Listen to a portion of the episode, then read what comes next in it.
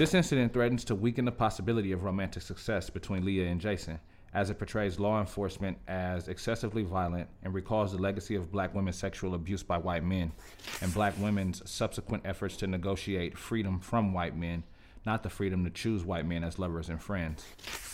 Jason alleviates the threat when he swoops in and quickly whisks Leah away, making him an endearing figure of security. Later in the novel, Jason takes a bullet for Leah when a black man holds Leah hostage at gunpoint, signifying black women's uneven burden of violence and bolstering Jason's commitment to protecting Leah. Oof, I don't know. That's a little uh, white, white, white male savior complexy to me. Uh. Immediately after Spano insults and humiliates Leah, Jason protects and comforts her, but his support includes driving her home and initiating their first sexual encounter. First of all, I don't know what Succour means, so uh, we finna go ahead and look that up. Um, let's see, let's see, let's see. Oh, okay. Succour uh, means help or assistance, especially in time of difficulty. Um, one of the things, though, I, I, I have to say, uh, for, let me save that on the uh, dictionary app. I mean, on the app that I store my uh, words on because we don't have no sponsorships. But yeah, uh, yeah. So one of the things I have appreciated about this book is, uh, you know, um, Aneeka Aneeka Henderson um, doesn't really compromise her vocabulary uh, for anybody. I mean, I've learned several uh, words over the course of reading this book. I mean, I remember reading the introduction, which I think she calls the invocation. Uh, yeah, she calls it the invocation, which is interesting to speak to the sort of larger themes uh, of the book, uh, veil and vow. She's really keeping with the marriage themes. But uh, in the invocation, I learned quite a few words, uh, you know, in that alone. So now, you know, Succour, S U C C O U R, is, is, is just the latest to that list. So thanks, Aneeka.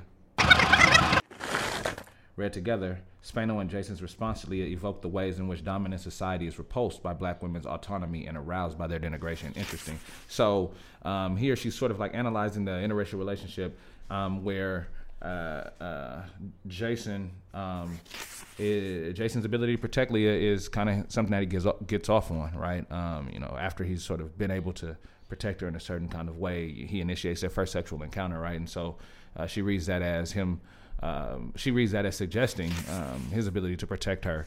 Uh, um, you know, is directly linked to you know this this arousal and sort of like uh, sexual exploitation of, of black women.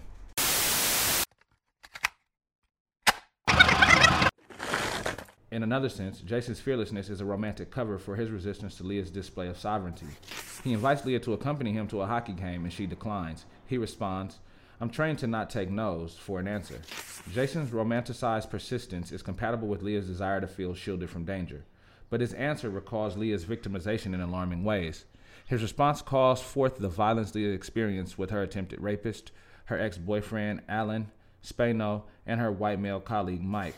But Leah laughs at his response and accepts his invitation. Damn. So that's wild. Like, you know, just this whole basically, you know, her saying no and him not taking her no um, is linked to her sexual trauma, especially as he sort of explicitly says, "I'm, I'm taught to not take no for an answer," right? And for for this character Leah, we see, um, yeah, that brings up a lot. That brings up a lot of trauma for her, and that's that's really interesting. And again, we can't we can't uh, ignore the fact that you know uh, Jason is this white man, and you know Leah is a black woman, so that dynamic is ever present, um, and I, I think sort of magnifies the relational abuses or relational harms that uh, incur uh, that are incurred in that relationship. Jason's so-called incapability of accepting no uh, adumbrate, uh, adumbrates, adumbrates, adumbrates. Here we go, another word. Let's do it. Adumbrate or adumbrate. Oh, that's crazy because I uh I said them both ways, so I wasn't wrong either way. Holler at me, okay? Um, but we we have a definition here. Uh, to produce a faint image or resemblance of, to outline or sketch. That's interesting. And I mean, you know, um, I think that this uh, Pages Pod is going to be full of uh, vocab uh, because that's what Henderson positions us to do. Um, I appreciate that. I really do appreciate that that labor, that background labor, and it's, it's uh, it's something that I preach often, man. And I can't I can't preach enough. Like if you do not know a word when you're reading the text, please go look that word up because if you don't, you know, the extent to which you've comprehended what you've just read, bro, that's questionable, right? It's questionable. I'm a little skeptical of that, right?